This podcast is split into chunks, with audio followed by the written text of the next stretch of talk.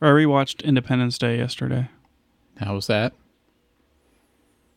I was worried it wasn't gonna be as good as I remember, and I was right. It uh, Didn't hold up. it's not that it didn't hold up. It's just like all the characters were characters of themselves, and like didn't have any depth. Hmm. That sounds like a uh, a pretentious movie take. I like it's it was fine. It's a very fun movie. I just what I wanted from it was it to be like thirty percent more Bayhem. like if it was directed by Michael Bay instead of Roland Emmerich, Hmm. I think that would be interesting. Yeah, just more explosions, basically. It's like so much over the top camera movement. Yeah. Anyway, Well, also that movie's way too long. really, how long is it? It's at 145 minutes. Hmm. It is It's pretty long. 20 minutes before Will Smith comes on on screen. And it's 45 minutes before they blow up the White House. Wow. yeah. That's a lot of build up. I was clocking it, man. I'm like, the first act is 45 minutes. I get there's a lot of setup, but like there doesn't have to be that much setup. That could have been 15 minutes. So, what did you rate it on Letterboxd? I'm actually just about to do that right now. Um, and I'm trying to decide what to rate it. You gonna rate it live on air. Yes. Boy, that's a lot of pressure. I mean, I was going to give it three stars, but I like for nostalgia reasons, I'm going to give it three and a half. Yeah, I mean, it's a it's a cultural phenomenon, right? Yep. So I guess like if I give it three and a half, let me let me go back and I'm always worried about my, my ratings being skewed. I rate a lot of things three and three and a half, Mm-hmm. and like maybe I'm just bad at rating. I'm only good at rating things good or bad, Yeah. and then not not actually on a five point Yeah. scale. And so I've been trying to be more liberal with my four stars and my two Mhm. stars. Five five point rating scale is hard because people always think of all those ratings differently, and Yeah. it's hard to compare across people. Well, that's why I like whenever I rate something, I have to double check myself. When I rate something like three stars or three and a half stars, I'm like, Mhm. man, maybe I should go back and like just double check what I rated some other stuff that are three and three and a half stars and see if those are equal in level of moviness to this other movie that I just watched. Mhm. So, for a point of reference, uh, I rated the mo- the documentary Free Solo, which is about the guy that free soloed El Cap, Mhm. which was insane. Yeah. I was the most stressful movie I've ever watched. Like, and I've seen a lot of horror movies, more stressful. Three and a half stars. I rated The Blackening three stars. I still think that movie's about grilling. No comment. Blue Crush is three stars. I'm looking for another three and a half. I rated The Town three and a half. That's that I've never even heard of that movie. bank robbing movie with with uh, uh that what a Boston guy in it. What's his name? No idea. He was Batman for a while. He directed that movie Argo. He sells insurance. I got nothing. Okay. 65 was three stars. Yeah, Independence Day is better than 65. Okay, I'm all right with this. I watched that movie Deep House, which is about a haunted house underwater, and these two people scuba dive down there, and they get trapped in a haunted house underwater, and then they die. Spoiler alert. Lucas, how many movies do you watch? So like whenever like you know, like do a lot of stuff during the day. And whenever it's I don't know, like somewhere like eight thirty or so, I'm like, okay, I got like an hour and a half to kill. Maybe I want to like podcast prep or like work on a script thing or just kind of like fiddle around on computer stuff. I'll throw a movie on in the background. And so I watched in the month of June, I think it was 15 movies. That's quite a few. I mean, that's like one every two days. I, I know. Okay, so for the month of the July so far, I've watched four movies.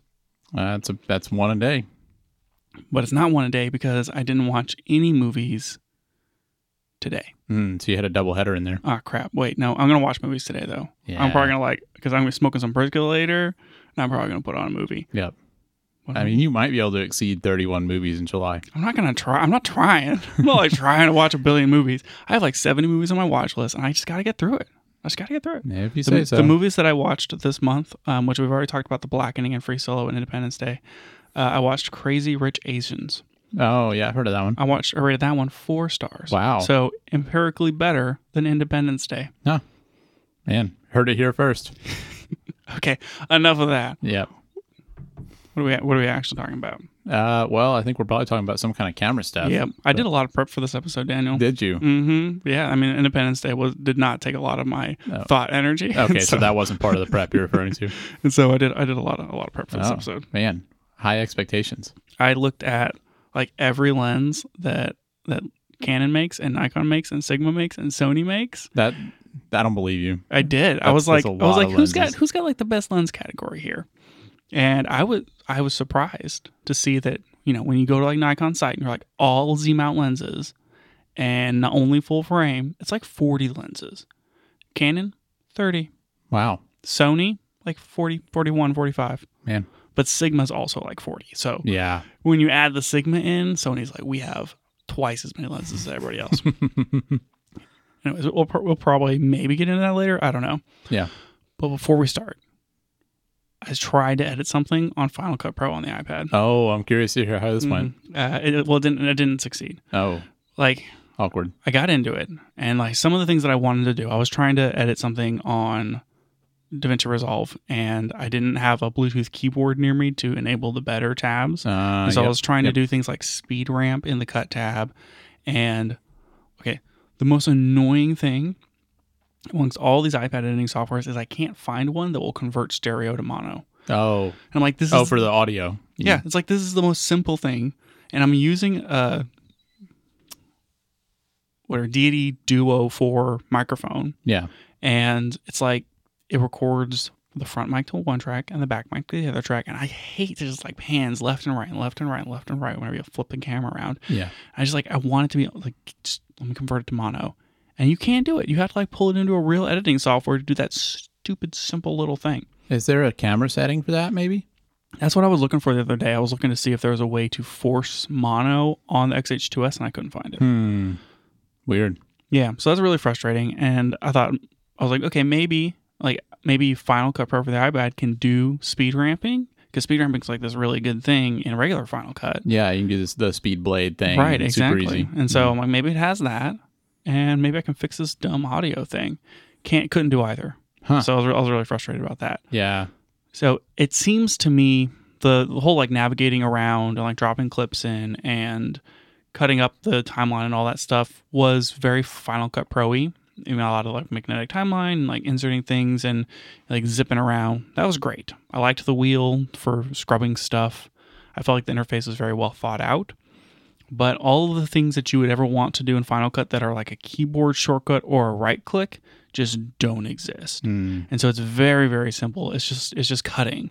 And it's almost an exact parallel to the cut page in DaVinci Resolve for iPad. Yeah, it's interesting. Like they're both too simplistic and in the same ways, and it's kind of like whichever one adds native support for more features first, we'll get we'll, get some some number of users just for that. Yeah, I still have like a few weeks left on my trial, so we'll see how see how it goes. I definitely want to edit something full in it, but it doesn't support any of the LUTs Yeah, that you- I want. that's what I was going to ask. Like, if you, you can't shoot in log and and and edit it, can you? No, I need to shoot in like Classic Chrome or something Yeah. or Eterna and then edit that way. Or I can like it's on iPad, so I could bring the footage and I did this for one of them that I was going to edit, but like I can bring the footage into Resolve, drop the LUT on it, export it, and then bring that, That feels like su- that feels like such a waste of time, though. I mean, like, it does. like why not just edit and resolve at that point? ah, no, that's what I'm saying. Yeah, The fact that the Resolve has the full color page is so clutch. yeah, And like if you're not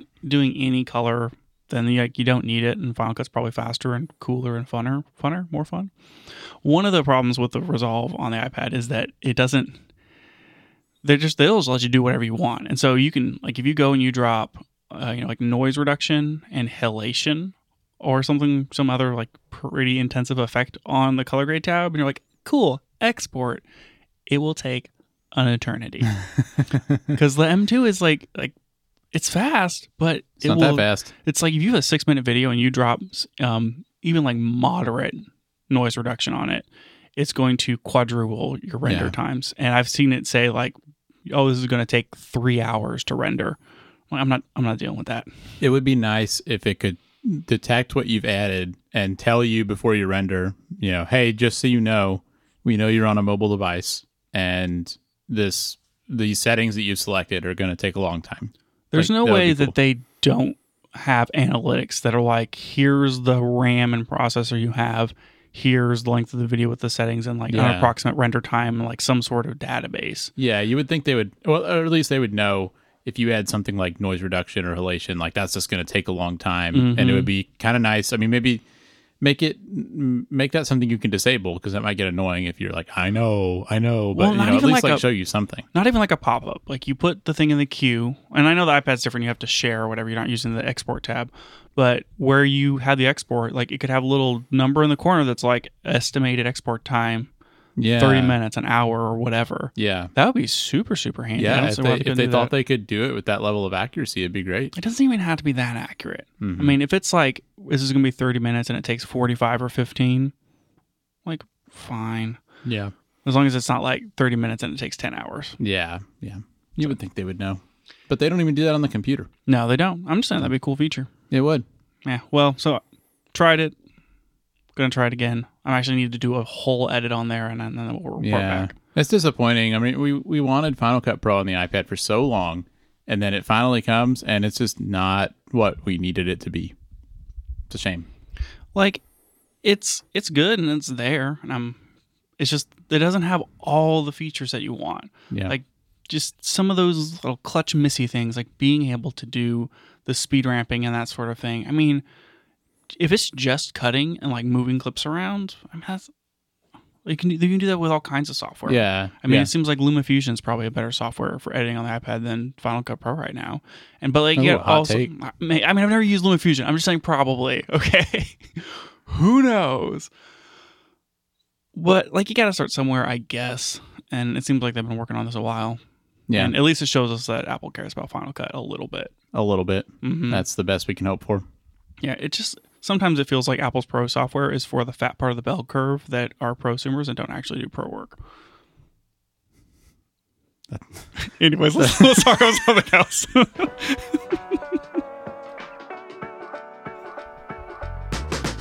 Welcome back to the Camera Gear Podcast. I'm Daniel, and I'm Lucas. and we're here today to talk about the gear, software, and techniques we use to shoot photos and video. When, when did you add the word techniques into the I, intro? when I recorded it yesterday, Whoa, dude! thought we'd change it up a little bit, see if anybody notices. I was like, he sounds like he said something different, but I don't sound like I said something different. I'm really confused. The magic of editing. oh man. Yeah. Okay, you, got some uh, additional thoughts here on this uh, Insta 360 Go 3? Yeah, so we talked about that in the last episode, and I looked at the product page and some of the buying information for it after that, and there were a couple of things that we didn't necessarily get wrong, but I felt like maybe we didn't represent properly. So the first was that we were kind of looking at the kits and talking about the pricing for it, and I think I said that I thought that like if you wanted one of the kits, it was going to end up being you know maybe like 540 or something. I think is what I said.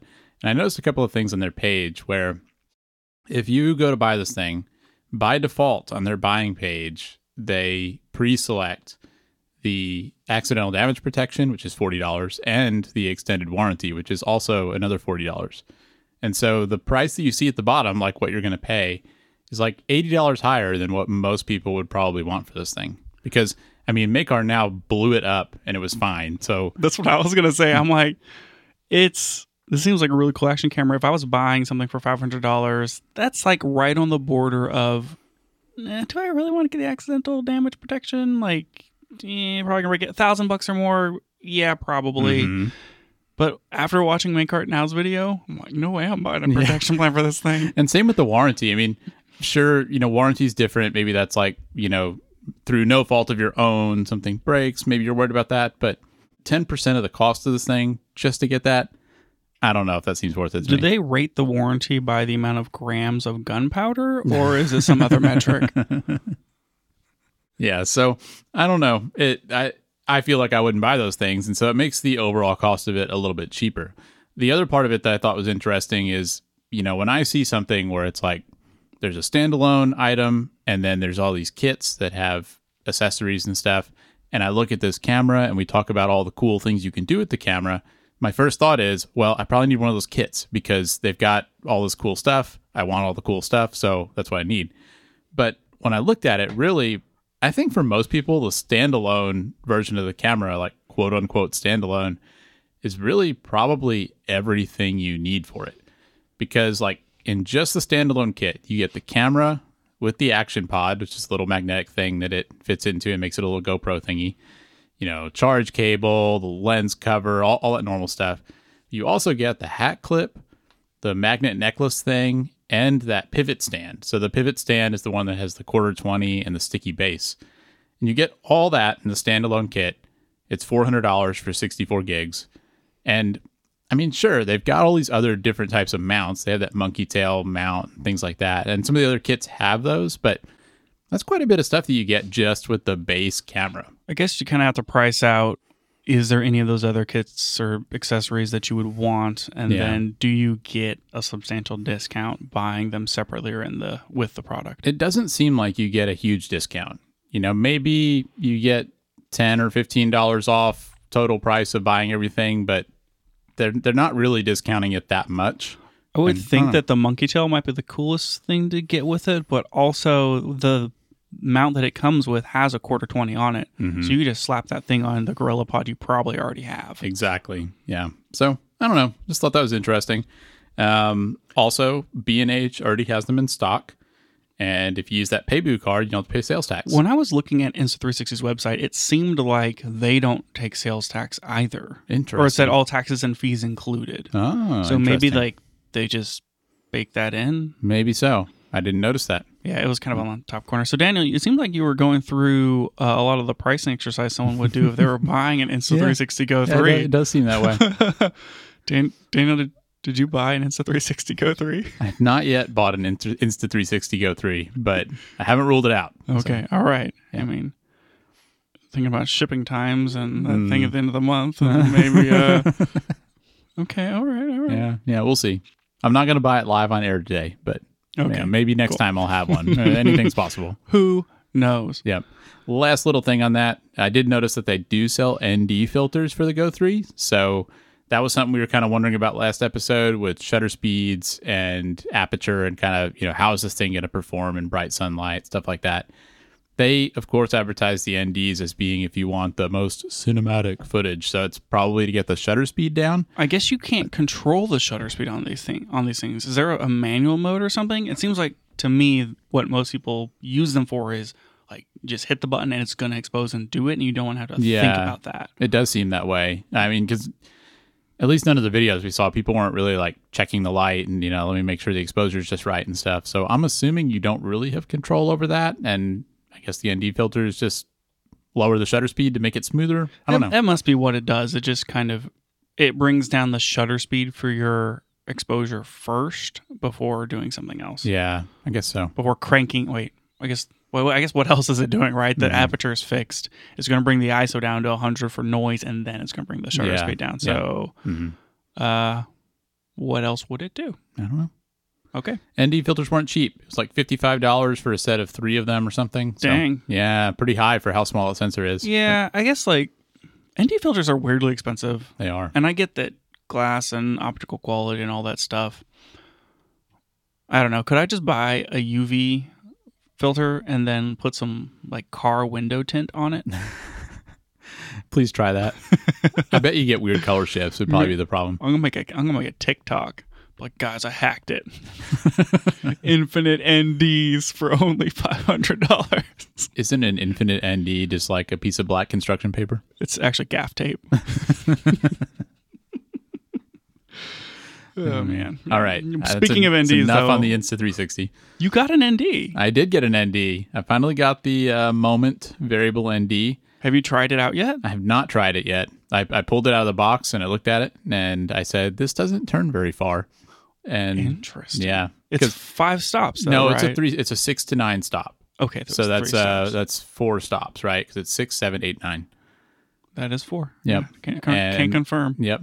And I looked at it. I got the 72 millimeter uh, because that fits my 50 to 140. Right. and I can step up the 67 millimeter on the Tamron 17 to 70 Yep. to match that, and those are the only two lenses I use.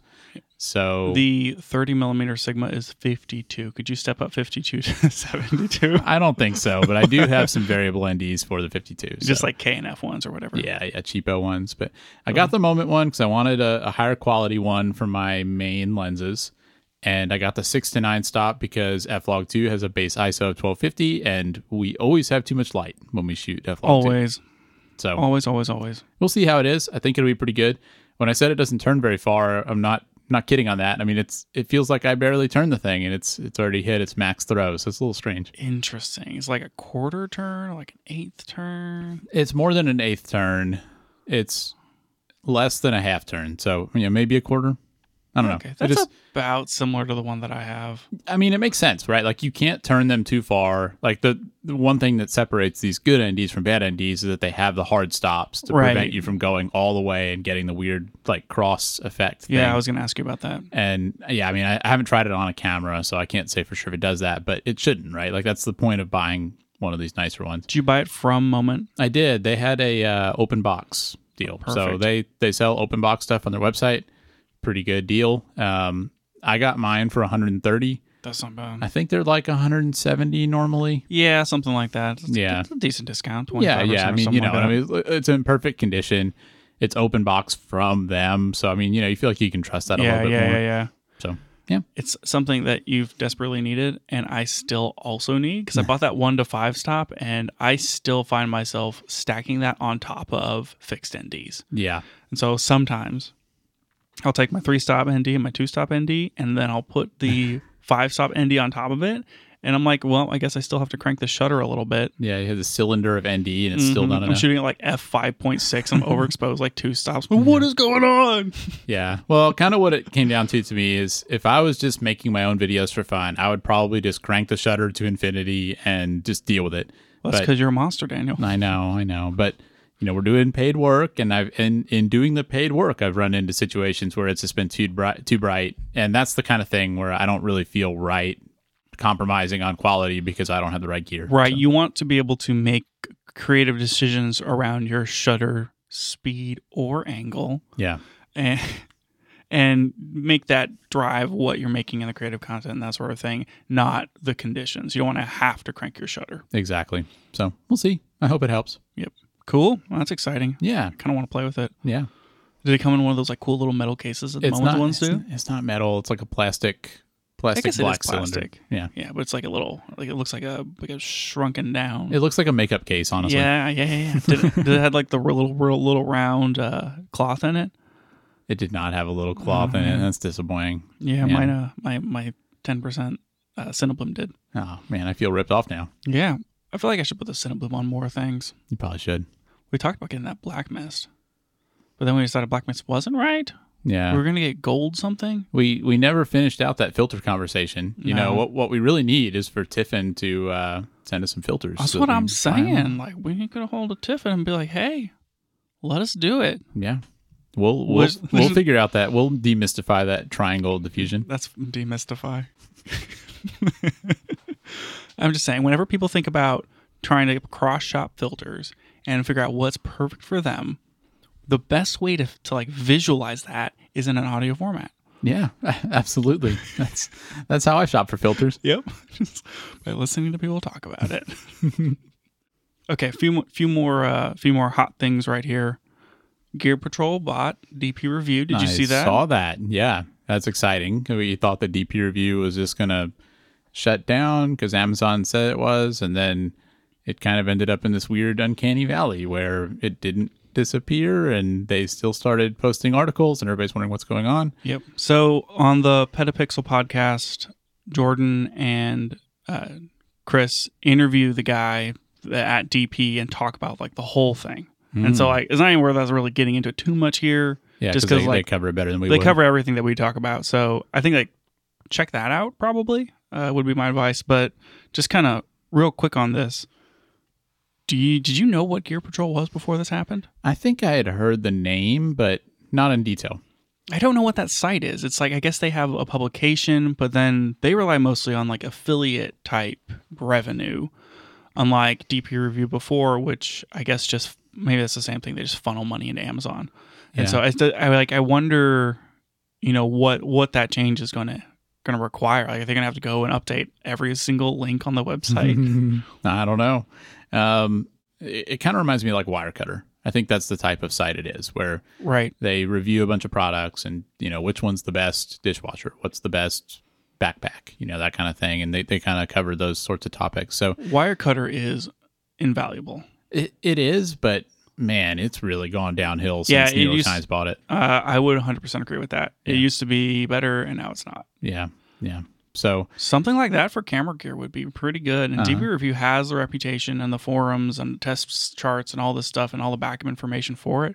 That could be a pretty good, you know, addition to what they do. Yeah, I think it makes perfect sense. Um, you know, we'll we'll see what happens. I mean, the biggest question in my mind, maybe they answered this on the podcast, but you know, some number of people left DP review whenever the Amazon news came out. I mean, like like Jordan and Chris being two of them, and I mean, does that make it much less valuable to Gear Patrol now? Like, how's that going to happen? Are some of those people going to come back? I don't know. I think that maybe after those people jumped ship, the value of it went down.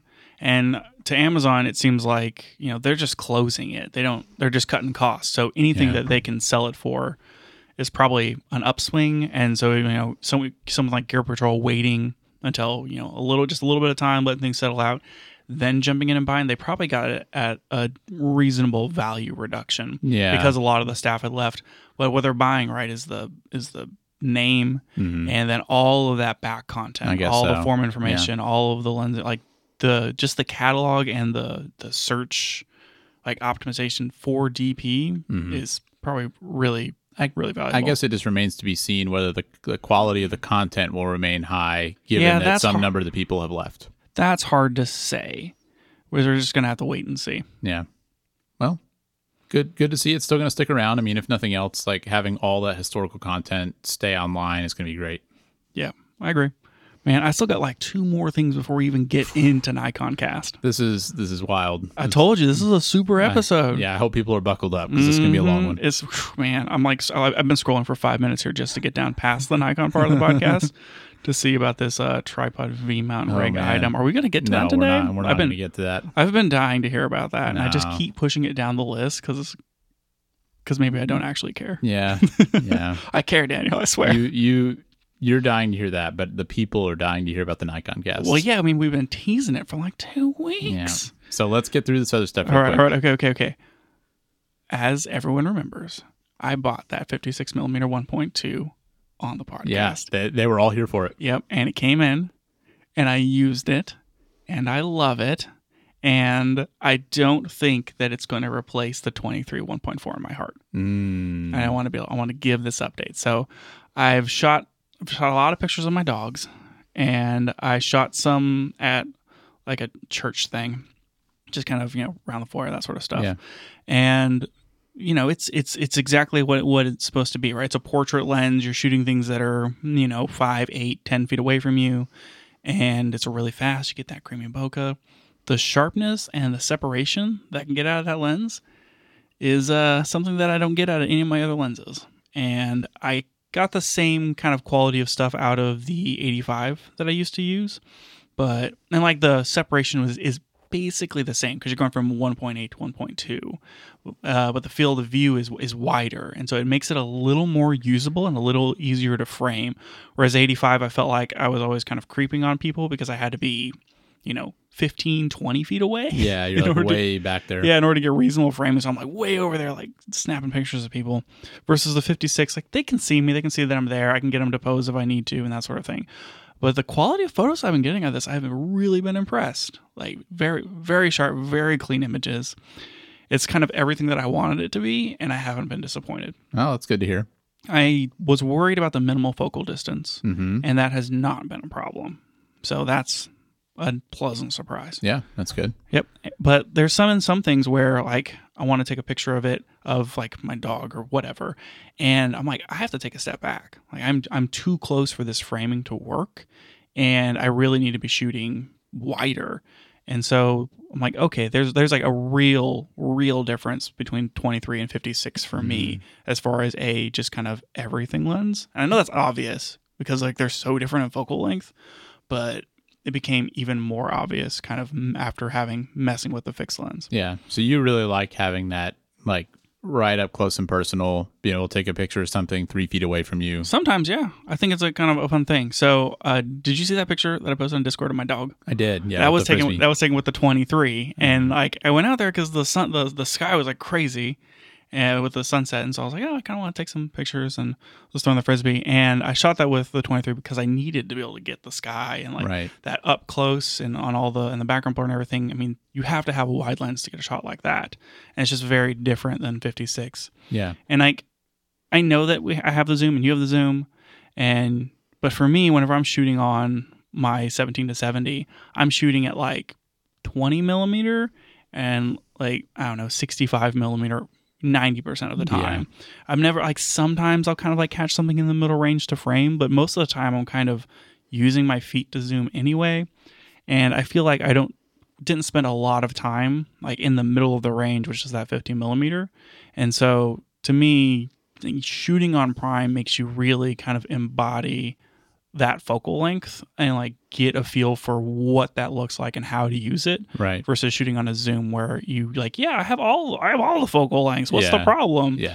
and it's like yeah but do you really are you really shooting at 40 millimeter ever? And it's like no you're not. So It kind of it kind of makes me wonder about that Sigma 18 to 50 because then the you know like you said I think a lot of times on a zoom you end up shooting at the extremes of the range and that kind of makes me wonder about the 18 to 50 because that's pretty close to the 56. yeah it really is and i don't know i mean you would end up shooting at 50 more Mhm. so Yeah. i don't know it's yeah that's an interesting thought Yeah. i guess like the other advantage of the primes is that they are faster Well, and I mean, is it's going to be better image quality for sure. yeah, it, it's like sharper and cleaner, but then Mhm. also like shooting at less than 2.8. Like I don't shoot everything at low depth of the field. Like I've shot plenty of photos with this lens at 5.6. Okay, okay, Daniel. if I- you say so. I didn't like buy it, set it at 1.2, and then put gaff tape over the aperture ring so that I couldn't change it. Not that you didn't think about it. I mean, like I bought it for 1.2. Like why would I? Why would I not do that? okay, so like the aperture ring and the focus ring are right, like right freaking next to each other. And like Yeah. if you try to grab the lens to like take it off, there's no part of the lens except for the very little tip of the of the lens where, where you can grab something and turn it. So you have to kind of like grab the edge of the lens and then turn it to take it off. That's a little annoying.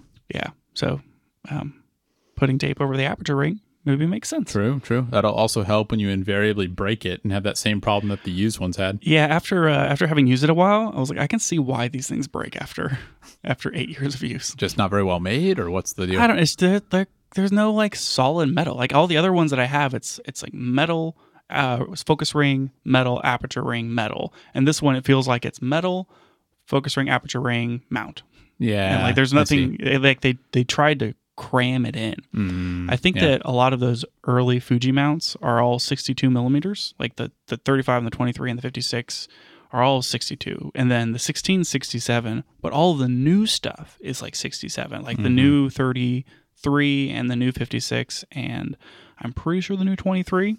And so they kind of like let themselves, they took that box that you have to fit the Fuji lens in before it ships, and they made it a little bigger. Uh huh. Yep. and so now they're all fit 67 millimeters instead of 62. Interesting. Okay.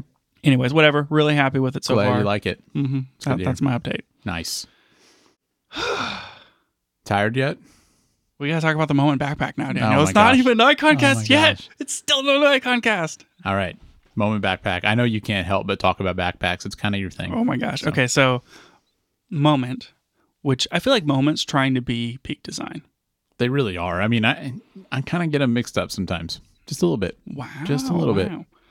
I don't because I feel like I feel like peak design makes better stuff. Oh, I don't like saying that. Like I love Moment. I like that they're into Fuji stuff.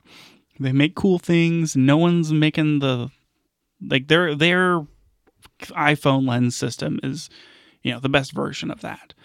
And they have good cheap filters that are different than Polar Pro and whatever. But some of the stuff they make, I'm like, yeah, it's cheaper than Peak Design, but I would rather just buy the Peak Design. mm. so tell me about this backpack. Okay, so it's on Kickstarter now, and it's their their everything backpack, and it's supposed to be for everything. Which is a bold statement to make. Mhm.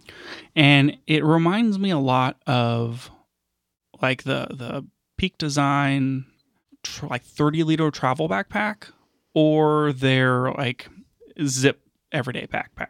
Yeah, the And- one the one that's like has no no real form and it's kind of weird. Yeah, exactly. And so by by what I mean by that is it seems very flexible and canvasy. Uh, not the Peak Design isn't like that, but this bag it just seems like a super generic canvas backpack. Mm-hmm. and the main compartment opens all the way up. So if you imagine four sides of a square, because it looks like a square, four sides of a square, it unzips from bottom corner all the way around so that all three sides are unzipped, and then you can flail it open. Oh, okay. And they're like, you can use this to, and the Peak Design does the same thing. You can use this to be a side access or a top access Sure. or a full open access. And then they're doing the thing that Peak Design does where they have like camera cube options that clip into the big compartment. Or you can use the big compartment as a travel type thing where you're going to pack your clothes in or you put your packing cubes in or that sort of thing. And then it has like a laptop pocket and some accessory pockets. And then the side pocket can fit an Nalgene. hmm But like nothing out of it that I'm looking at like stands out. It's just kind of like this does all the things and it doesn't look like it's super padded and it's kind of it looks cool as far as styling and it looks nondescript. And I like that a lot, but it doesn't really I don't know. I'm like I'm looking at looking at this everything backpack and thinking, well, if I was using this as like an everyday bag, everything would get lost inside of it. Yeah. It's just one big open cavern. Whereas something like the Peak Design everyday backpack has that organizational system. Right. But I still don't like that one because you can only open it up from the side and you don't have like big volume availability. But Yeah. I don't know. I Uh-huh. don't love this thing. What's the price? Uh, well, it's on Kickstarter right now, but I think it's like 150 ish, Mm. something like that. Maybe a little bit cheaper than some of the other options, but not by much. Yeah, it just it seems like it's it's cheaper and then maybe worse Yeah. than something like the Peak Design 30 liter travel backpack. I guess we'll see. I don't know. I mean, it has YKK zippers. It has ripstop nylon, Mm-hmm. and like those are all the things that you want out of a really good bag. Like my Timbuk2 is made out of 900D nylon, and I mean, I guess the travel backpack that I have is also nylon, and like they coat it and all that stuff. So like it's all the right materials and it's the right zippers, and it's probably gonna be a really good quality backpack because that's what Moment makes. They make good quality stuff, but it does. I don't know. It feels I can't it feels like maybe they designed it and then had someone manufacture it, which I know like that's what people do anyway. But the the stuff that Peak Design makes always seems a little more kind of hands on and more like attention to detail. Yeah. Whereas some of this just seems a little generic. It kind of, I, I'm kind of skeptical of the idea of an everything backpack because it, it just seems to me like the the design choices that I want in a camera backpack are different than what I want for other use cases. And so, I don't know. I mean, like obviously, I get the idea of having something that you know you can put your clothes in as well as put your camera in. I mean, that's what your bag is. But Yeah. it just seems like when, when I looked at this bag, it kind of seemed like it was trying to do too many things. And I personally don't really like the boxy design that much, but I kind of feel like when you try and make it too flexible, it makes it hard to figure out how to use it effectively. I don't know. It's really light. I mean, I'm looking at these uh these sizes and weights, and for comparison, my travel backpack, which is huge, it's a 45 liter, weighs like six pounds empty. Yeah. the thing is so freaking heavy. Mm-hmm. That's why I recommend nobody buy it because it's too heavy. I'm just kidding. Everyone should buy it because I love it so much. These things weigh like their 28 liter weighs two and a half pounds, That's pretty good. and their 17 liter weighs one and a half. So I mean that's that's fairly light, Yeah, but it's yeah. not overly light that I would be concerned. Yeah. So like they have have three versions of this backpack and they have a tote, but the backpack that comes in 17, 21, and 28. And so like most of your standard backpacks, like the Brevite uh, camera, whatever photo backpack, what are they, what is that called now? The jumper photo something. Yeah, something like that. That one is 20 liters, Okay. and you know my standard medium sized Timbuk2 is 21 liters. I And think so- my Peter McKinnon bag's 25, maybe. Yeah, yep. So that like day bag size of like if I'm gonna carry it every day is like this is just kind of the backpack that I always have with me that has like my laptop in it or I'm gonna throw whatever in it. 20 ish liters, like 18 to 25 is kind of where you want to be. Yeah. And so they have like a 20 liter version of that. And I think that, you know, to say some positive things about this thing, the nice advantage of this and something that I use like my Timbuk2 bags for is you can get like a camera snoop and then just stick it in your backpack or your bag and it doesn't have to be a camera bag. So like you can use it for non-camera bag things, but then you can also use it for camera bag things. And the Brevite can do that because all the stuff can tear out and it can like fold up hmm but it's it's actually more annoying because you have to like set it up in order to use it as a camera bag I see.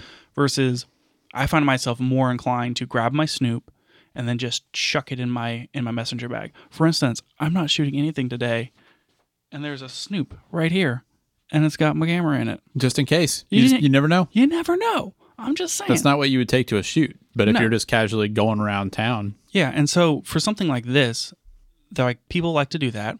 They have their Snoop system, and this has the advantage of having the clips, and you don't have to pay peak design prices to have, mm-hmm. you know, just a simple backpack that can do all the things, but then also it can easily convert into a like a daily camera bag that has maybe one camera and one or two lenses in it. sure, makes sense. I'm sure they'll sell some, but I, they're they're entering into a competitive market with companies like Nomadic and Peak Design and WANDRD. WANDRD. Yeah, I mean, you know, we could name name plenty of bag manufacturers that are well known, have made many bags, and so it's it's a tough market to get into. Yeah, I think that what they have is a really good brand recognition, and people will see this and maybe kind of dive into it. It does come in mustard yellow, so like Ooh, that's a that's a plus. I, I could see myself replacing my Brevite with this. Yeah, you've never really liked the Brevite that much. I mean, feel like. I like the bag, but uh, I don't know. I don't see myself as like you loving that long term. I still kind of use it here and there. I don't see you using it very much anymore. well, right. Well, recently my dog peed on it, and so it's sitting in a bathtub, and I have to wash it. Awkward. I mean, good thing it was already yellow, right? Yeah, that's funny. Sorry. nice. Uh, yeah, like I like the Brevite, but I have fallen like out of love with that bag more than I've grown to like it. Interesting. Whereas like I bought my Timbuk2 and I just that's like my favorite bag. And the same thing with the 45 liter. I was kind of like, man, is this the right thing for me? And like the fact that I can fit all of my camera gear on it and it makes sh- like shoots be one bag shoots instead of multi bag shoots. And also I can travel with it. Man, it's like that bag is everything I wanted it to be and more. And the Brevite has just been a disappointment. Mm, yeah. So I could see myself replacing my Brevite with something like this, where I don't necessarily want to bring the the Timbuk2, because like that's more of my daily like drag it to work bag and kind of thing. But I want something that can maybe more easily like stick Snoop in that clips in, but I don't need the full travel travel backpack. Yeah. I mean, it seems like maybe it's more uh, flexible than Yeah. the Brevite. And if there's one thing I know about you, it's that you you can find an infinite number of slots in your life for more types of bags. That's actually what I was gonna say next. Is like it's not hard to convince me to buy another backpack. I haven't even reviewed the last backpack. yeah, you got to get on it, man. But clearly, I have to finish my review slash start my review for the Peak Design so that I can buy this bag and then Yeah. review it also. Better get on it. Yep. All You right. just got too many projects. That's, that's what it is. It's too many projects. Yeah, too many projects and too many podcast topics. Oh boy. Yep. Speaking of, like, we, we really got to get into this Nikon cast, Daniel. Yeah. Have you looked at this Z9 for more update? I've seen some stuff on it, but I'm going to need you to tell me a little bit about what it is. Okay, so this is a firmware 4.0. That's a major version bump, which, as we know from having studied the camera gear market and all the manufacturers, that, that's a huge deal. I mean, you save major firmware bumps for things like ISO on a die Or camera to cloud support. or camera to cloud support. and I would say that the Z9 4.0 firmware update is like ISO on a dial levels of good. Oh, man. Tell me more. they added this feature. Okay, so to put uh, you know like build some context around this. Imagine you're an Nikon shooter. You got like a beard and a mustache. You wear like a golfing hat or a fedora. Uh, you spend a lot of time in the wilderness taking pictures of animals. Yep. Uh, maybe you wear flannel. Uh, maybe. I don't think Nikon's hipster. Yeah, but like my dad wears flannel. Uh, that's true. I'm just saying. It's like it's like mountain man or lumberjack flannel, yeah, yeah, not like- hipster flannel. Exactly. Not not hipster flannel. Like you're you're a, a travel photographer flannel. Yes. Yeah. So it's really like, okay, we're, we're now in Nikon shooters. Uh, the Z8 comes out and it's smaller and lighter mm-hmm. than the Z9, but it does everything the Z9 does. And and how when did the Z9 come out? Is that like a year ago or something? A year and a half, two years, something like that. okay, so so if if you were a Z9 owner, you may have had your camera for a pretty long time. and maybe maybe you're on a budget and you don't want to buy a second Z9. Yeah. Z8 comes out, it's basically half the price, two thousand dollars cheaper. So finally, something that I can pair with my Z9 and get similar stuff. So now you have a Z9 and a Z8, Mm-hmm. and but you're using the Z8 more because it's smaller and it's it's it's the newer camera, and your Z9's over there just like not doing anything. What do you like? What, do you- what do you do? Sell it? No, you update it to firmware 4.0, and then it just shoots itself, and not like in like a really desperate way. but more like you don't need a second photographer anymore because the Z9 will be its own photographer. What do you mean by that? Okay, so they added this like auto shoot feature, which is similar to like a security camera, but it works for video and for photo and has a lot of different modes. So you can like set up your set up your Z9 like on a on a tripod or somewhere where it's going to see an animal or for like a an event shoot or say like an action shoot or something where you know here's the here's the shot of the hoop or the goal or whatever or the skateboard pipe. And I know that like this is where the action is going to happen and I want to get a photo of it. And it will auto detect multiple different things. So we can do subject detection where like it sees the face and then it takes a picture or it can do motion detection like anytime it sees motion it takes a picture. Or it can and you can set it to like a range. Like if anything happens within this distance parameter then take a picture of it That's cool. yeah or shoot video so like you can set it up and it will just automatically capture based upon whatever you need That's cool. yeah I mean, I'm thinking like we've been to events before that had sort of like a photo booth or photo wall type setup, and you have a person there, and it's like all these people are going to come and pose, and you take their picture. Could you just set this camera up Yeah, on the dude. tripod and it could just do that? You absolutely could. You probably wouldn't because it's a sixty-five hundred dollar camera plus lens, and like you don't want to just leave that there. You'd have to chain it down.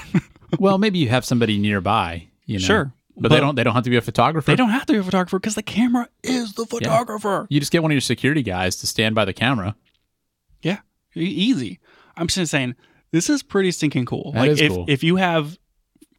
I don't know why you were using the Z9 as your second camera instead of the Z8. but since the Z8's as basically as good, now you can take your spare Z9 that you have just sitting around and just set it up and let it shoot. I mean, that seems that seems like a, a game changing feature for event stuff. I'm I'm thinking of a lot of events we've shot where having something that automatically recorded video in a certain spot, Mm-hmm. Yeah. like that could be really handy. It's very cool. And like for video, like you could set up a time lapse or you could set up a, a you know a thing to like just yeah just shoot at, always be shooting or always shoot at this Well, interval. then you've got to edit all that stuff. I know you got to go through all that footage. A lot of wasted card space. This is just gonna get it's gonna get what you need. Yeah.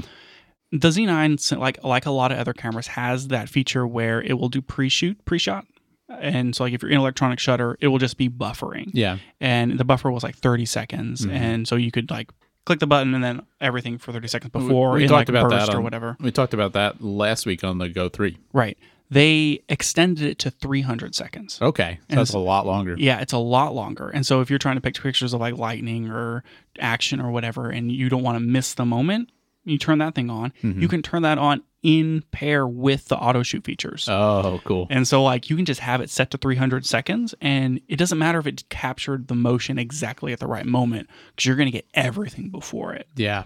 Man, that's that's awesome. It's a pretty stinking cool feature. Yeah. And something that would be neat to see in other cameras. I'm just saying. Sure. Hint, hint. Hint, hint. It's very, very cool, very nice ad. And, but they didn't stop there. This is 4.0. There's more features. We already talked about extending that pre shot. They are making N-Log better, sort of. So previously, N-Log is ISO 800 as minimum, which is very common for logs, you know, whatever. They recognize that not everybody has a five to nine, five to nine stop moment ND filter that they've about used Sure. or open box and that maybe or you know it's a very bright scene maybe they don't like the noise because they're shoot they're shooting in bright scenes all the time but they don't love the low light noise of 800 Sure. Relatable. they are giving an like a low iso equivalent for N-Log so you can like set it to low and it it's sh- what they've described it as shifting the N-Log the the dynamic range down when I would I would be concerned like if I if you're crunching the ISO, it's going to reduce your dynamic range. And so I don't know how they're not doing that. But they didn't say that it reduced the dynamic range, so they they wouldn't. But they did go out of their way to say it shifts it. So like maybe you still get the same 13 stops and it's just like lower. Interesting. And they're saying that that base ISO is equivalent to ISO 200 because like you can't think of log in the same parameters as like just ISO 200. Hmm. And so I guess Okay. I, I assume that whenever you open up the camera, it's not going to say ISO 200. It's going to say low. Yeah.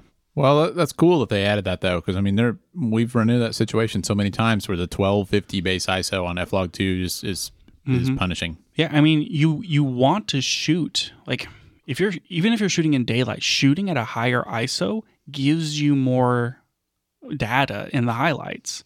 And like sure you're going to expose to the right, but you still kind of get you get a better like more highlight data and then you can pull it back in post and that's what brings your noise down. And it seems like they're basically letting you do this in camera now with this with this change. Yeah. I like it. And they they showed the difference in noise between 800 and low and it was, it was reasonably significant. It was it's a nice it's a nice change. So Cool. really cool ad there. They also, like as you know, they have this like zoom feature for the Z9, similar to how you can do what is it the the ZV-E1, where it can without like reducing the quality because it's an 8K sensor. You can zoom in digitally, and it just kind of changes the area of the sensor that it's cropping, but it- it's and still it's like a smooth zoom. It's it's not like on some other cameras where you can just hit a button and jump to an APS-C crop or whatever. Correct, right. And so yeah, yeah. So like it will I don't remember how much it zooms in, but you know, basically it crops down onto the sensor until you get to say shooting in 4K and it's like downsampling from 8K Yeah. to 4K. You can zoom into a 4K one to one and whatever. The this is really simple, but like the speed at which it zooms could go from negative three to three. Now it goes from negative five to five. Yeah, uh, you know, a little, mean, little more granularity on Yeah. your digital zoom. no complaints on that. Yeah, no complaints. Uh, I didn't realize this. Like, the Z9 can do obviously can do 4K 120 with a with a DX crop, which is which is APS-C. Yeah, that's Nikon's term for Yep. APS-C. Yeah. Anyways, so you could shoot 4K 120, but it was just like straight up 120 frame per second footage that played back at normal speed. And if you wanted to slow it down, you had to pull it into a computer. And so they're adding at like non-cropped 1080 slow mo baked in as just kind of like an extra option for you if you don't want to have to deal with that and you want the slow mo you can then have it come out at 24 or 30 so 5x or 4x Oh, okay. slow mo Most cameras do that now. So. yeah, that's most what most cameras look like whenever you do the slow motion. I know that Sony's can give you real time with high frame rate. hmm It seemed like Nikon only did that. Now you can get the actual slow mo out of the camera. Yeah, cool. I think between like that and then the the low ISO stuff, that kind of helps uh, reduce some of the work for for your video. It speeds up, you know, maybe some of those workflows. Yeah, yeah. I mean, that seems like what a lot of the stuff is about. Is like, you know, I, I know I could pull this stuff into the computer and edit things and get this perfect result, but sometimes I don't want to do that, and I just want to be able to take some pictures or video and then immediately post it, and this stuff gets you closer. So Yeah, exactly. And like if you're doing it on an iPad, it's going to be a huge pain trying to get that stuff slowed no down or whatever. kidding. Yep. Actually, like you can you can slow footage down. You just can't speed ramp, which is really annoying because if I'm gonna slow something down, I want to speed ramp it. I'm just gonna play it slow. Golly. Anyway, I did watch the Jesse Driftwood Insta 360 Go, and he makes good videos. He does. It was it was it was fun. Yep. I, I don't know how that's related to what we're talking about right now, but you're I, right. I He don't know. I was thinking about speed ramping, and he's like the speed ramper. So That's true. Yep. anyway, I see they also added uh, new shutter sounds. well, it's an it's an electronic shutter only camera, so you know, let's give some options. They- They still don't let you upload your own custom sound. That's disappointing. I mean, I want like a duck quacking or something. That's what I'm saying. or like someone be going snap. Maybe I know why they don't allow people to upload sounds. It'd be so annoying. It would be so fun.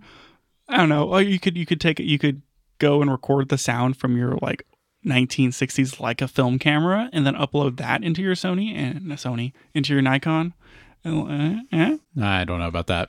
Anyway, so like they have a like a mirrorless and a film and a DSLR and a Yeah. and a beep. I mean, that's, something. that's kind of cool. It's neat that you can change it. It's nice. Let's see what what what else do they put on here. Uh, I mean, everything else is kind of just you know whatever. Like they improved some of the 3D tracking. They added like finer adjustments for the bracketing. So instead of it being on you know like third stops, you can get like more fine, like 1.3, Mhm. 1.5 for your bracket shots, that sort of thing. Uh, yeah, I mean that's A lot That's basically of, it. I mean, it seems like you know improved metering accuracy, numeric display for focus distance, faster reviewing images in playback mode. I mean, they just added. It seems like everything is a little bit better. yeah, yeah. They kind of like refined everything and that sort of stuff. Yeah. Whenever they dropped the press release for this, they also said it was coming to the Z8, and then Well, that's kind of the big question, right? I mean, the Z8 is basically like a little baby Z9, right. and the Z8's the newer camera. So, what if you've been holding back because you know, you know, this is so expensive, and then the Z8 comes out and you get it, and then you know, great, I got this camera for so much cheaper. Then this firmware comes out. Like do you feel like you feel like you missed out? You know? Yeah, yeah. Well, they also scratched it off of the release, and so it's not coming to the Z8 Ooh, really? right now. So I think that like this is going to come to the Z8, but they're it seems like they're trying to balance like you have this flagship top of the line camera and you want the people who bought it to feel justified that they bought it and like the people that bought the Z8 like they paid less or whatever do they like also is the Z8 completely supplanting the Z9 or does the Z9 still stand out as like the the flagship and so I think that they want to they want to release this firmware for the Z9 let it happen for a little while and then roll it out to the Z8 later I mean, that makes a lot of sense. And, you know, I, I know people get upset about stuff like this because they say if it's just software, then why are you holding features back from one camera, you mm-hmm. know, not putting it on everything? I mean, these companies have to try and sell products at different price points. And sometimes in the modern world of electronics, sometimes the thing that separates the higher end model is a software feature, not a hardware feature.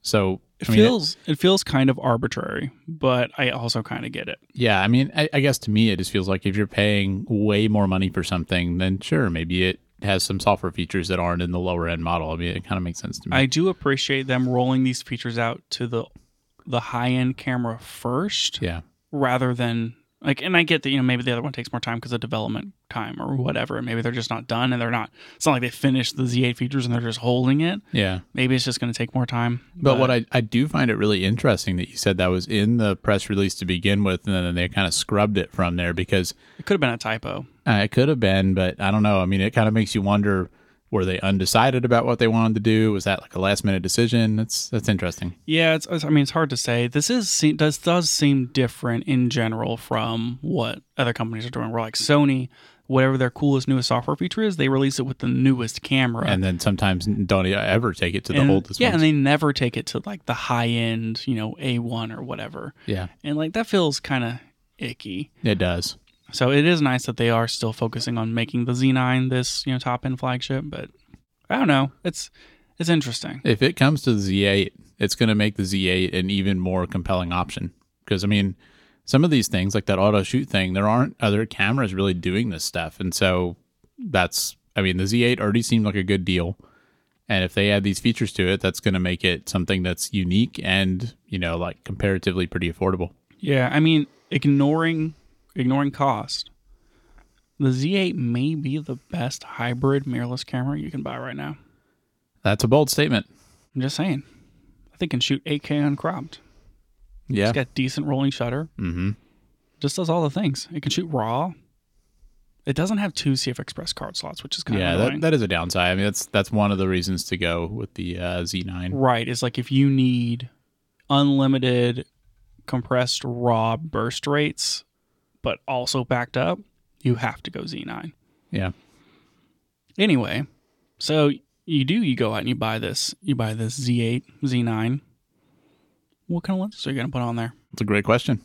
You you mentioned earlier that you you had looked at a lot of lenses, so Yeah, so like I wasn't as up to speed on Nikon's lens portfolio, and so I was trying to get an idea of like how complete is the Z lineup, and how does it compare to something like Canon or Sony, and you know if you're you're diving into into Nikon, like what would be my top Nikon lens list if I did you know one to ten? yeah. I did not make that list. And and we know that you can buy any used Nikon lens you want because we've made this joke before that at the camera store it's like you know they, they just give you five used lenses with Just any those purchase. those f mount lenses. but if you want like the new, you know, you, you're buying a Z mount camera, you want a Z mount lens, Right, right, right. And it seems like they have a complete portfolio.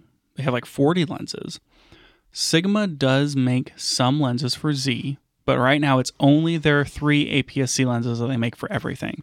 You can't get like a good array of zooms. Oh, okay. My dad uses a Sigma 150 to like 600, but I think he adapts it from F.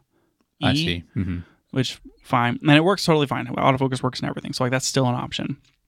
Whenever I was digging through this and like looking at Nikon and like looking at Canon, it seems like the things that Nikon excels in are one, their lenses are cheaper, but they all like they have the equivalent like mega expensive lenses, but it seems like they are more focused on zoom options than Canon. If you're jumping into Canon, you get it's like here's your here's your ultra wide, your standard, and your telephoto zoom and you can buy those in f4 or f2.8 and there they are Yeah. and then maybe they have a few on the top end and that's it. Nikon has like all those standard zooms, and you can get you can get them in f4 or you can get them in in f2.8. Mm-hmm. But then they also have these like weird variations of them. So like you can get a 24 to 120 f4 zoom. And they're like, well, we'll just add a little more on the top end because we can. And I think what's most interesting is they have a small and light fast zoom set. And so they have their standard, you know, 24 to 70, 70 to 200, those kind of zooms. Sure. And their their their ultra wides are a little different, right? Like it's 15 to 35 for Canon, but it's like 14 to 28 on on Nikon. They like those are a little the numbers are just like a little different. But they have these these 2.8 zooms that are cheaper, smaller, lighter. And the example of that is they just just just just came out with the 70 to 180. And that's a 70 to 180 f2.8 and it's like 40% lighter Oh, than the 70 to 200. that's that's pretty meaningful. I know you you don't really care as much about weight of lenses and stuff, but I get tired of holding up a heavy camera, so I think I think it's cool. They're it's it's significant and like but they've done this this was like the last one of the trio. So you can go out there and you can buy a 17 to 28, a 28 to 75 and a 70 to 180. And so like that's it's a little weird because it's not like your standard like 15 Yeah, to 30 it's, and it's a little 20, different. right? So it's like different ranges, but because they're sacrificing on those extreme ends of those lenses, they are like 30, 40% lighter. They're smaller in diameter significantly. Like you're going from like a 77 to a 72 filter thread. They're like a couple inches shorter. They're a little, they're so much lighter and they're cheaper. They're cheaper by like 500 bucks in some cases. I mean, if I was in Nikon, I'd be looking at stuff like that because that that sounds great. Yeah, it does sound great. And so like this this whole like light zoom option, light fast zoom option is something that you just don't get from Canon. Yeah, You can't get it from Sony because Sony has a billion lenses, of but course they do. oddly enough like these kind of, you know, like smaller, lighter, faster lens option where maybe like the range is weirder, Sigma makes them for not for Sony. And they also make them for L mount. Interesting. It is okay. So when we when we both switch to Lumix, then we'll be at the Sigma lenses. Okay. So like in all this lens research, I was like, well, maybe like what Canon's good for is nothing. Just kidding. Uh, is like they want they want you to have fast glass. They're like like we want sharp image quality and really fast lenses that are heavy and expensive, so we can make a bunch of money. And so they have things like that that whatever whatever to seventy f two zoom, which like Nikon just doesn't have. No one makes Yeah, anything like that Yeah, we talked about that one last Mhm. week, I think. and they have these like really fast primes and that sort of thing. And I was like, okay, so maybe like Nik- a Z- Canon makes more fast primes. And so I was like, how many lenses does Canon make that are faster than 1.8? And it's like three. They make like the like a 20 or a 35 or a 24. Do they make a 24? And then like a 50 and an 80 that are Sure. 1.2. Yeah. And I like at Nikon, it's basically the same lenses. I'm like, oh, they're just making those standard primes in like 1.2, 1.4. Yeah, same same lens every camera has. Yeah, yeah, yeah, yeah. And so I was like, who does full frame just not have like super fast primes? So like who who makes the most like 1.4 primes? And it turns out it's Sigma. Interesting. If you go look at the Sigma art lenses, they're like, yeah, you want 1.4s? Sure. Here's a 16, a 20, a 24, a 30, a 32, a 35, a 40, a 45, and a 50, and an 85. And it's like you can get all of these things at 1.4. I, I kind of, you know, my first thought is, well, why can they do that and Canon can't? And I wonder if it's because they can make them for multiple mounts. And so maybe that broadens their market, makes it easier to justify the development and like production of those lenses because they can just throw a different mount but they're on it. basically only making them for L and E mount. Really? Yeah, Okay. they're like you can't get you can get some of those for no, no, you can't. They don't make them for Z. They don't make them for RF, and Well, it's yeah, like you. don't make 'em- no, nobody makes them for yeah, RF. I think they used to make them for EF, Okay. maybe not so much anymore. And that's those are like all the art lenses. yeah. But that just goes back to the whole Sigma thing of they're like you know maybe these other manufacturers are compromising on like weight and all this stuff. We're just gonna, we're gonna get you the fastest, sharpest lens that we can, regardless. And so those art lenses are enormous. But Mm-hmm. yeah. It's interesting that the some of these manufacturers have optimized for different things. But like what that means is if you want the fastest primes, you're shooting Sony or Lumix. Yeah. that is interesting. Yeah, not not Canon and Yeah. not Nikon. Huh. And I was like, hold up a minute. this whole time we're like, L mount just needs to kind of fill out. It's already filled out, Daniel. Apparently, There's no reason not to buy an S5 Mark II and shoot Sigma glass. no reason. Zero reasons. Anyways, this is, but this is this is not Lumix cast. This is Nikon cast. Yes. Okay, so I feel like those are kind of worth highlighting because that's a big distinguishment for an Nikon is those lightweight, Yeah. fast zooms. I mean, it, it kind of makes up for, you know, like you and I both shoot APS-C. One of the reasons we like it is because the lenses are a little bit smaller and lighter. You know, every, the whole kit is lighter weight. And I mean, I'm not saying this totally makes up for it, but it helps. those are basically all less than fifteen hundred dollars too. Yeah. Yeah. The price is also a big factor. Mm-hmm. mean, you know, especially with Canon, like we talked uh, recently about some of those mid-range Canon lenses, and they do exist. But even then, the these Nikon lenses seem better in in terms of like aperture and stuff. Yeah, they're not they're not the S line, which is the same thing as like the L series and like the top end. professional lens. Yeah, so like they do make those, and those are going to be twice as expensive and heavier and all this stuff. Like if you don't need it, they have something for you in the middle. Yeah. and it's two point eight. pretty cool. Whereas for Canon, you're shooting f four if you need something in the middle. Yeah. So I think that like that's really really appealing. The other thing that I think you get out of Nikon and why you might shoot them, shoot Nikon. Anyways, shoot Nikon instead of like Canon or whatever is it's one is it's like you get way more zooms, but then you get way more stuff on the top end. When looking at Canon, they make like a 400 and an 8 like an 800 prime. And then they have like one zoom that's a 100 to 400 and it's mm-hmm. this, this huge range. It's like f4 point something to f7.1. Yeah. Nikon has this new lens that came out like a year ago. That's a 150 to it's a 180 to 600, and it's like f 5.6 to 6.3. It has like it's like a third stop at the very very very top end, but it's basically constant aperture. Canon doesn't have anything like that. Yeah. They have nothing to compete with that level of like distance and telephoto on full frame. I do feel like you see maybe more representation with Nikon and things like wildlife shooting than you do with Canon.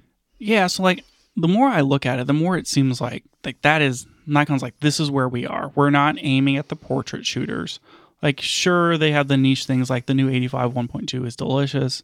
They have the Noct which is heavy, but most of their stuff is like how are we getting these great telephoto shots and what are we doing for landscape, sports and wildlife Yeah. and action. And so like taking the shutter out and improving their autofocus and having all these really good zooms are this they're gearing sh- just right at it and the more that i looked at it i'm like man they're like that's their market i don't think they're they care about what canon's doing from like looking at all their lenses and like where they compare and where they are in the ecosystem and of like all the different manufacturers it feels like nikon is more focused on sony and chasing after sony than they are after canon right now. Interesting. That's not what most people would assume. You know, you'd think like these are the two big players, Nikon and Canon, and they're, you know, at each other's throats.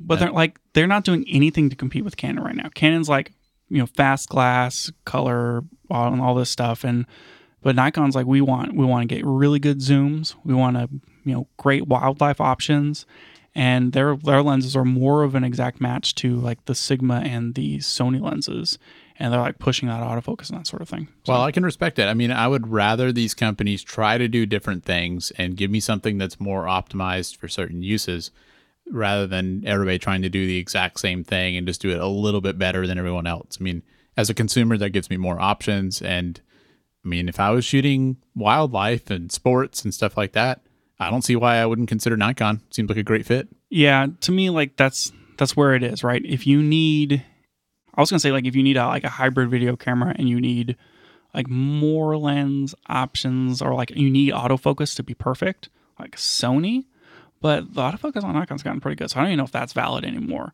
But it seems like Nikon is where you go if you are shooting sports, if you're shooting wildlife.